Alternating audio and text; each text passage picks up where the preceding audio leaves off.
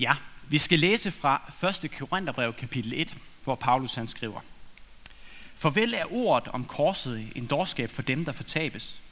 Men for os, der frelses, er det Guds kraft. Der står jo skrevet. De vises visdom vil jeg ødelægge. De kloges klogskab vil jeg til intet gøre. Hvor er de vise henne? Hvor er de skriftkloge? Hvor er denne verdens kloge hoveder? Har Gud ikke gjort verdens visdom til dårskab? For da Gud i sin visdom ikke ville, at verden skulle kende ham gennem sin egen visdom, besluttede Gud at frelse dem, som tror ved den dårskab, der prædikes om. For jøder kræver tegn, og grækere søger visdom, men vi prædiker Kristus som korsfæstet. En forarvelse for jøder og en dårskab for hedninger. Men for dem, der er kaldet, jøder såvel som grækere, prædiker vi Kristus som Guds kraft og Guds visdom. For Guds storskab er visere end mennesker, og Guds svaghed er stærkere end mennesker. For tænk på, brødre, hvordan det var med jer selv, da I blev kaldet. I var ikke mange vise i værtslig forstand, ikke mange mægtige, ikke mange fornemme. Men det, som er dårskab i verden, ja, det udvalgte Gud for at gøre de vise til skamme. Og det, som er svagt i verden, udvalgte Gud for at gøre det stærke til skamme. Og det, som verden ser ned på, og som ringeagtes, det, som ingenting er, ja, det udvalgte Gud for at gøre det, som er noget, til ingenting. Og for at ingen skal have noget at være stolt af over for Gud. Men ham skyldes det, at I er i Kristus Jesus, som er blevet visdom for os fra Gud, både retfærdighed og helligelse og forløsning. For at den, der er stolt, skal være stolt af Herren, som der står skrevet. Amen. Har I ikke hørt om det skøre menneske, der på en lys formiddag tændte sin lygte, løb ud på torvet og uophørligt skreg, jeg søger Gud, jeg søger Gud. Da der netop her var samlet mange af dem, der ikke troede på Gud, så vagte han stor latter. Det skøre menneske sprang ind midt i blanden, gennembordet med sine øjne. Hvor er Gud blevet af? skreg han. Jeg skal sige jer det. Vi har dræbt ham. I og jeg. Vi er alle hans mordere. Men hvordan har vi gjort det? Hvordan har vi formået at drikke havet ud? Hvem gav os svampen til at viske hele horisonten væk? Hvad gjorde vi, da vi hægtede denne jord løs fra den sol? Hvorhen bevæger den sig nu? Hvorhen bevæger vi os? Bort fra alle sole? Falder vi ikke stadig? Og baglæns, sidelæns, forlæns i alle retninger? Gives der endnu et oppe og et nede? For vi vi os ikke som gennem et uendeligt intet? Og når det tomme rum os ikke til sig? Er der ikke blevet koldere? Kommer der ikke nat og stadig mere nat? Må lygterne ikke tændes her om formiddagen? Hører vi endnu intet alarmen fra de graver, der begraver Gud? Kan vi endnu intet lugte af den guddommelige forrådnelse? Også Gud og rådner. Gud er død. Gud forbliver død, og vi har stået ham ihjel. Da jeg i min forberedelse til den her øh, prædiken læste Paulus' ord om, at korset det er tåbeligt og uforståeligt for dem udenfor, så kom jeg til at tænke på den tyske filosof Frederik Nietzsche, som jeg lige har citeret. Nietzsche han skal være samtalepartner i den her prædiken. Ikke fordi, at vi gerne vil virke sådan quasi-intellektuelle ved at snakke om døde tyske filosofer her i kirken. Nej, det er fordi, at Nietzsche han har fat i noget vigtigt. Han er sindssygt relevant for de tanker, der er i tiden, og for de tanker, vi finder inde i os selv. Så hvem var det lige, at Nietzsche han var? Jo, han er berømt for det her slogan, Gud er død. Med det så erklærede han Gud for død i vores vestlige kultur. Nietzsche slog ikke Gud ihjel med argumenter. Han, han så blot, at intellektuelle ikke mere troede på Gud på hans tid. Det, som Nietzsche så, og som endnu ikke var gået op for hans samtidig, det var de enorme eksistentielle konsekvenser af Guds død. Med Guds død forsvandt nemlig moralens metafysiske fundament. Eller sagt lidt mere lige frem, med Guds død, der døde ideen om godt og ondt, om rigtigt og forkert. Det var bare ikke gået op for folk endnu. De troede, at ideen om Gud, det bare var sådan en overflødig hypotese, som man kunne syde væk, som man ikke mere havde brug for. Nietzsche så, at Guds eksistens var fundamentet for den kristne etik om næstekærlighed, barmhjertighed, retfærdighed, som, er, som hele vores europæiske kultur bygger på.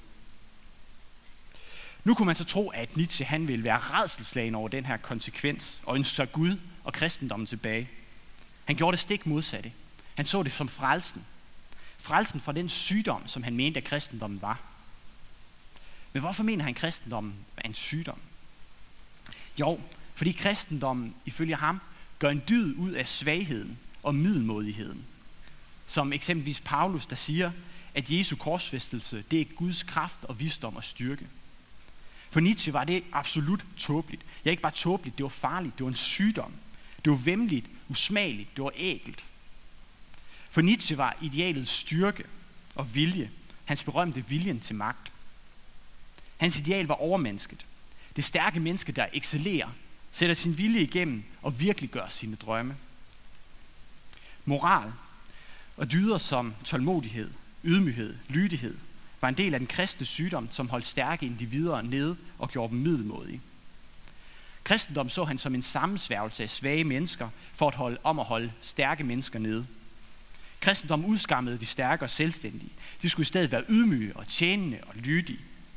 Kristendom sagde, at hvis mennesker levede på den her måde, altså var tjenende og ydmyge og lydige, ja, så ville de få del i det evige liv, i det egentlige liv efter døden. Nietzsche sagde, der findes ikke noget liv efter døden. Så lev dit liv nu. Vær alt, hvad du vil være i det her liv. Har Nietzsche ret i sin kritik af den kristne tro? Ja, det har han nok på nogle punkter. For kirken har nogle gange dyrket og fremmet det middelmådige og det hinsidige.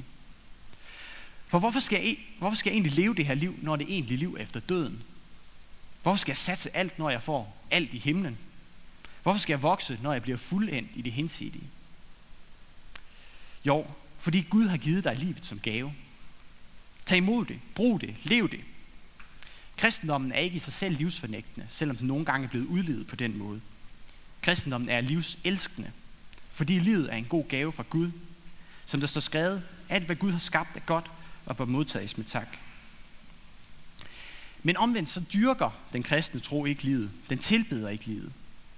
Dette liv det er underordnet en større historie. Guds historie fra skabelse til nyskabelse. Verden siger, at det her liv, det er alt, hvad der er. Så lev det. Og hvis du fejler og mis, eller mislykkes, hvis du bliver syg eller dør, så mister du alt for evigt. Kristendommen siger, at det her liv blot er en del af en større fortælling. Lev livet, og hvis du fejler og mislykkes, eller når du fejler og mislykkes, så gør det ikke så meget, for dit liv er i Guds hånd. Den her, dit liv, dit liv er i Guds hånd, og du er lykkedes i Kristus. Den tryghed kan selvfølgelig blive en sovepude, men det er også den tryghed, der sætter os fri til at kunne gribe livet uden angst. På nogle punkter får, forarves Nietzsche altså over dårlig teologi. På andre punkter så er han helt fuldstændig forstået kristendom, og han synes stadig, at det er tåbeligt og usmageligt.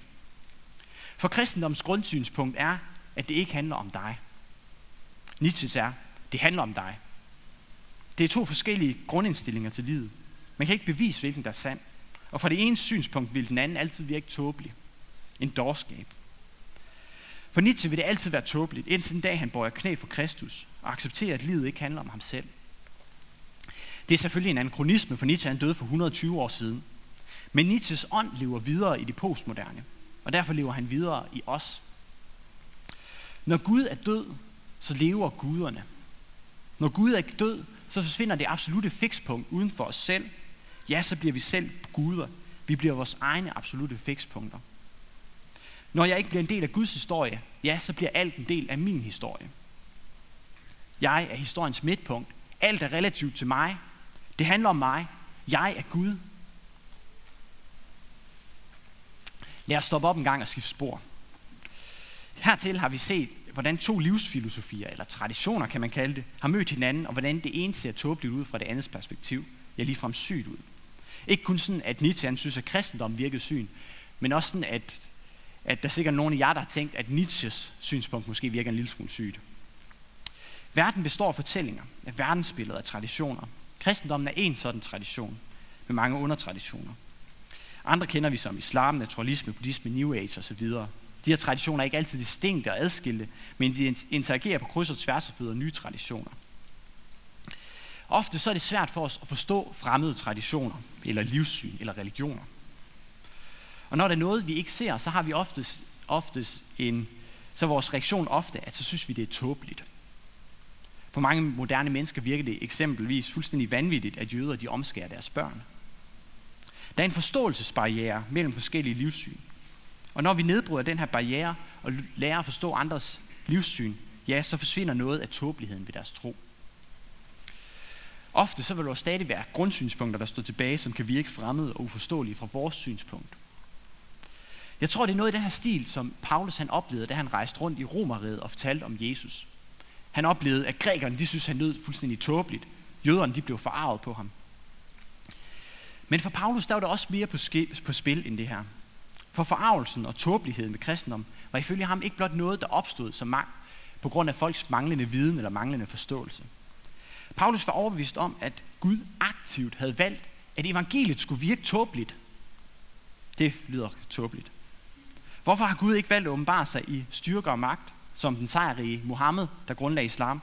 Eller hvorfor Gud ikke valgt at åbenbare sig i Sokrates, filosofen, der kunne sætte alle andre på plads i en diskussion?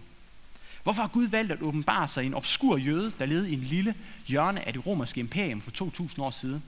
Og ikke engang i hans liv som helhed, eller i hans lære og kloge tanker, men med centrum i hans korsfæstelse, hans ultimative nederlag. Hvorfor har Gud dog valgt at åbenbare sig i noget så svagt og tåbeligt? Paulus han svarer, for at ingen skal have noget at være stolt af over for Gud. Gud han tager det allerringste og gør det til det allerstørste. For at vise os, hvor små vi er over for ham. Den stærke og den vise kan ikke tro sig mere lige Gud end den svage. Over for Gud er vi alle lige, for vi er intet i sammenligning med ham. Men vi er elsket af ham. Vi er værdsat af ham. Og det giver os, i modsætning til Nietzsches overmenneske, en værdi, der er fuldstændig afhængig af, hvad vi kan præstere og hvad vi gør. Hvor stærke vi er og hvor meget vi excellerer. Det betyder selvfølgelig ikke, at så er visdom og styrke øh, ligegyldigt eller ligefrem uønsket. Det var det, Nietzsche han frygtede. Nej, det betyder, at over for Gud kan vi ikke gøre andet end at bøje knæ. For Nietzsches overmenneske var det fuldstændig utænkeligt at bøje knæ. Overmennesket skulle være stærkt, det skulle være ubøjeligt, det skulle sætte sin vilje igennem. Han skulle være sin egen herre, tjene sin egen sag. Den kristne vision for styrke er ikke overmennesket, det er tempelridderen. Jeg fortæller en historie.